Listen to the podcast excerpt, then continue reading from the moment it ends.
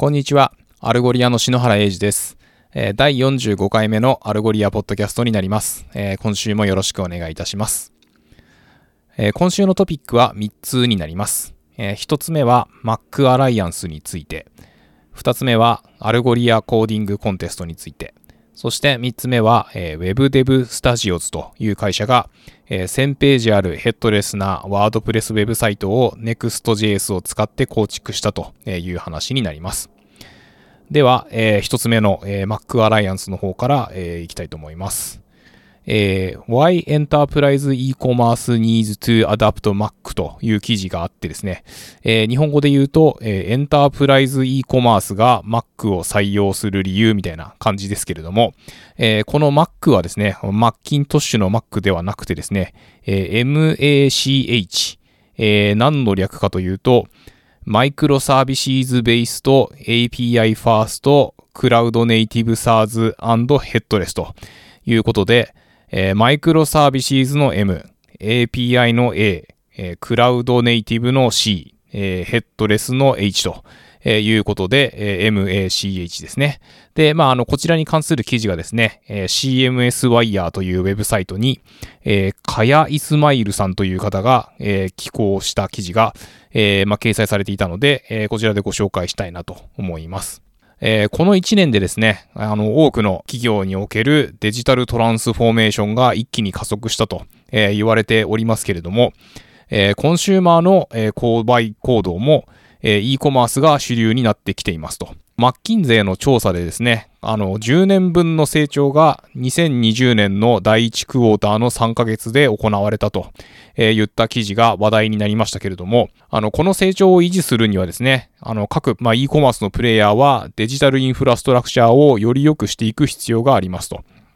で、えー、この Mac アーキテクチャですけれども、えー、今までのレガシーなものと比較して、まあ、よりアジャイルで、あの、迅速な対応が可能になると言われているわけですけれども、まあ、その技術選定の基準を、えー、専門家に聞いてみましょうみたいな内容になっていて、えー、その中でアルゴリアのコーファウンダー CTO のジュリアン・ルモアンヌも出てくるというような感じです。で、まずですね、えー、従来の e コマースアーキテクチャと、えー、Mac アーキテクチャの違いについてとえ CRM とか、まあ、あの他のいろんなソリューションあると思うんですけれども、まあ、そういったところとの統合とか、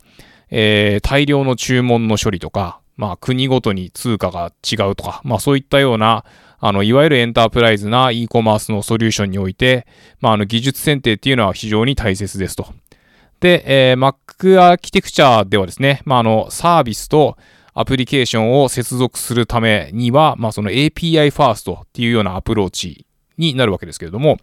えー、従来型のですね、モノリシックなアーキテクチャと異なり、えー、まあ、モジュール式のアプローチを採用しているということで、え、接続されたサービスをこう独立して稼働させることができるわけですけれども、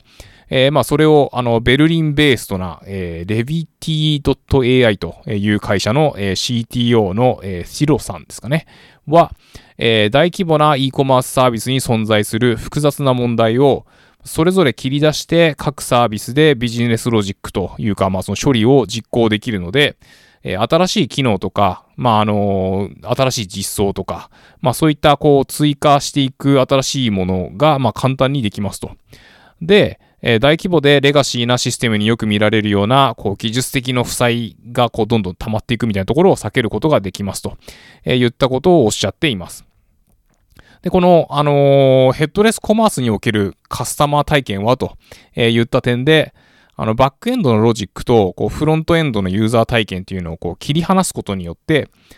ショッピング中のお客様の体験を向上させるような、こう、新しい UI とか UX の作り込みが、まあ、容易になりますと。で、これについては、えー、カナダのボールドコマースという会社さんの、えー、イヴァンさんという方によると、えー、e コマースの次のステップとしては、まあ、どこからでもチェックアウト、まあ、つまり購買できるというところにあるといったことをおっしゃっていて、まあ、あの、実店舗でもですね、あの、オンラインでも、こう、両方がこう、シームレスにつながると、えいうことによって、まあ、いつでも好きな時に、あの、好きなところでといった、こう、オムニチャンネルな、え体験を実現できると。えいうことをおっしゃっています。まあ、あの、たまに私もですね、あの、ユニクロで、えー、まあ、ウェブサイトとか、まあ、実店舗で、こう、服を買ったりするんですけれども、まあ、やっぱりその実、実店舗でも、こう、過去に買った商品とかが、こう、サイト上の履歴で見れたりすると、あ、これ、なんか持ってたのにまた買っちゃったとか、そういうことなくなるので、あの、とてもいいんじゃないかなというふうに思っている今日この頃です。で、えー、この Mac アーキテクチャの利点として、みたいなところで、えー、 Algolia の CTO のジュリアンが、まあ、こう出てきてですね、えー、まあ今やこう各ブランドは今までのテクノロジースタックのように、えー、まあ他と全く同じな一連のテクノロジーに制限されると言ったようなことは望んでおらず、えー、まあアナリティクスとか、まああのマーケティングオートメーションとか、まあそういうのもこう保持するべき機能のまあごく一部にしか過ぎないと、えー、言ったような文脈で、えー、Mac アーキテクチャであれば、まあ best of breed な、あの、機能の中から、こう、好きなツールを選択することができるというふうに語っていて、まあ、そうすることで、こう、ブランドのアジリティが高まっていき、まあ、あの、特定の問題とか、こう、サービスに特化したソリューションを、こう、複数あるプロバイダーの中から最もフィットするものを選ぶことができると。まあ、そうすると、え、新しい製品の展開とか、まあ、あとはこういうことやってみて、その仮説を検証してみようといったようなことが、まあ、以前よりもはるかに迅速にできるようになるので、まあ、あの、従来型のアーキテクチャと比べてメリットがあるというふうに述べています。まあ、そして最後にですね、えー、こう API を使ってフロントエンドから接続可能なこの Mac テクノロジーですね。まあ、こう将来性がすごくあって、まあ、あの、新しいショッピングの形を新しく、まあ、こう簡単にこう導入することができますよと、えー、言ったような感じで締めくくられています。で、ちなみにこの、えー、Mac アライアンスの構成メンバーとしては、まあ、あの、 Algolia の他に、えー、 Cloudinary、えー、 commercetools、えー、 Contentful、あと Fastly、えー、NHN 合同、えー、 Vue Storefront、まあ、ビュー JS のストアフロントですかね。といった、こう、企業が名を連ねていて、まあ、もしですね、日本でも、まあ、このアライアンスで何かやろうみたいな、あのー、動きがあれば、あの、ぜひ参加させていただきたいなと言いますか、まあ、あの、日本でもですね、こう、ヘッドレスな感じが今後主流になっていくかと思いますので、まあ、あの、要注目と言ったようなお話でございます。はい。で、続いて2つ目の、えー、 Algolia コーディングコンテストですね。えー、こちらは、えー、3つのカテゴリーの中から1つ選んで、えー、2週間の間に Algolia を使った、まあ、コードを書いて、え、応募すると、まあ、それぞれのカテゴリーから、こう、1人ずつ、え、ハイエンドな、こう、スマホとか、え、もしくは800ドルの Amazon ギフト券がもらえると、え、言ったものになります。えー、流れ的にはですね、あの GitHub のリポジトリに、まあ、コードをプッシュしていただいて、まあ、そのプロジェクトを、えー、コーディングコンテスト at algoria.com というメールアドレスまで送ってくださいと。で、えー、締め切りは、えー、5月5日の、えー、西海岸時間の夜11時59分ということで、えー、日本時間だと5月6日の、えー、午後3時59分という感じになります。で、えっ、ー、と、3つあるといったカテゴリーですけれども、えー、その1つ目はですね、え、 Strapi と、え、 Algolia の、まあ、それぞれの API を使って何か作るというものですね。まあ、あの、他に、あの、API 何か使いたいのがあれば、まあ、それを加えていただいても構いませんと。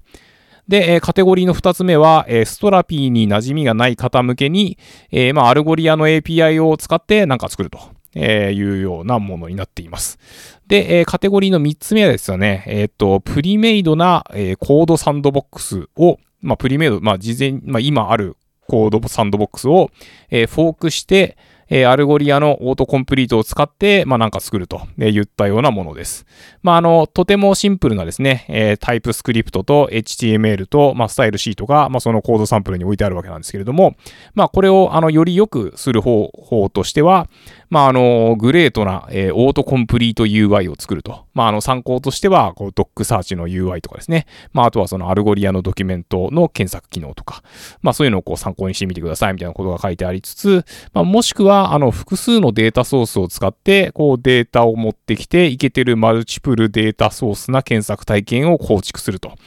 まあ、あの、GitHub とか、まあ、YouTube とか、まあ、いろんなこう API が世の中公開されていると思うんですけれども、まあ、あの、そういったものを使って、こうデータを持ってきつつ、まあ、それをこう、 federated search みたいなことをすると、えー、いいんじゃないかな、みたいなことが、え書かれていますと。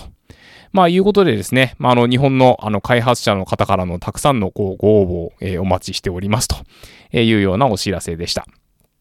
で、まあ、この、えっと、カテゴリーの一つ目にあった Strapi ですけれども、まあ、今、あの、 StrapiConf という、まあ、あの、カンファレンスを開催していてですね、まあ、そこに、あの、 Algolia のブースもあるよということですので、まあ、もし、あの、ご興味ある方いたらですね、えー、こちらの、まあ、あの、バーチャルカンファレンスに、えー、ご参加いただければなと思います。で、まあ、あとちょっと言い忘れましたけれども、まあ、このコンテストにおいてですね、あの、 Strapi を使うと言った場合に、まあ、あの、お金かかったりするんですかみたいな質問があってですね、まあ、あの、コミュニティプランを使えば、まあ、無料でお試しいただくことができるということを、こう、FAQ に書いてあったりしますので、まあ、あの、 Algolia も、あの、2週間の、あの、無料期間ありますので、まあ、あの、そういったところを使ってですね、えー、ぜひ構築してみていただきたいなというふうに思います。で、まあ、あの、詳細についてはですね、あの、コンテストについて書かれた、あの、GitHub の URL を、えー、 Algolia .fm スラッシュ45に、あの、貼り付けておきますので、ぜひご覧ください。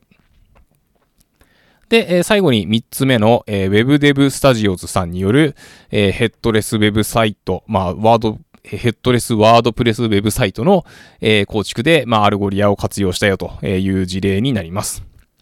で、えっ、ー、と、using Next.js、えー、WebDev Studios built a 1000 page headless WordPress website。えー、という、まあ、記事ですけれども、まあ、あの、この著者の、えー、グレックさんですね、えー、去年の春ぐらいに、まあ、あの、ネクスト JS を触り始めたそうなんですけれども、まあ、あの、これに感銘を、まあ、受けたそうで、えー、まあ、どっぷりみたいなことが、こう、冒頭に書かれているんですけれども、まあ、あの、ジャムスタックな、えー、ウェブサイトなら、まあ、これ使っとけば OK なんじゃないかな、みたいなことを書いてあったりしますと。で、そんなグレッグさんがですね、こう、お客さん向けに、まあ、あの、ワードプレスの、えー、グーテンベルクエディターっていうのがあるんですけど、まあ、あの、そういう、こう、ウェブサイトを、あの、構築しようみたいなことに取り組んでたそうなんですけれども、まあ、そんな中でですね、あの、ヘッドレスな、こう、ワードプレスをまあ、構築みたいな案件がこう、ぼちぼち出てきて、で、まあ、そんな流れで、あの、Next.js を触り始めたということでございます。で、あの、もともとあった、あの、ワードプレスの、えー、公式の Next.js のサンプルが、まあ、そんなにこう、充実してる感じではなかったので、まあ、それをフォークしてですね、えー、機能を追加していたそうです。まあ、具体的にはそのメニューとか、えー、カスタムポストタイプとか、えー、グラビティフォーム、えー、カスタム404ページとか、まあそういったところをこう追加していたそうなんですけれども、まあそしたらですね、えっ、ー、と、2020年の夏、まあ8月にですね、えー、全米の教育者や学生向けに教育コンテンツをシェアするウェブサイトの、まあ、案件があって、で、まあ、それはこう大量のトラフィックを受け付けると言ったものだったそうです。1000ページ以上の教育系コンテンツをブログ記事として管理していたというそうなんですけれども、まあ、あの、そこに、えヘッドレスワードプレスとして、まあ、今まで学んできたことを活用して、え注力することにしたということでございます。まあ、ということでですね、まあ、それまでやってた、あの、Next.js の、えー、ワードプレススターターのプロジェクトっていうのは一回止めて、えー、こっちの、えー、案件に、え、フォーカスされていたそうなんですけれども、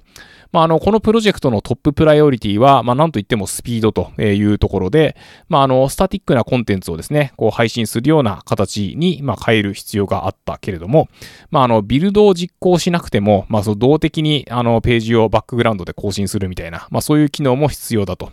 いうことだったそうです。で、まあ、その他ですね、えー、まあ、えー、Amazon S3 からの画像配信とか、えー、 WordPress での301リダイレクト対応とか、まあその他、あの、数十種類に及ぶですね、あの、カスタム投稿タイプと、えー、言ったことがあったんだそうですけれども、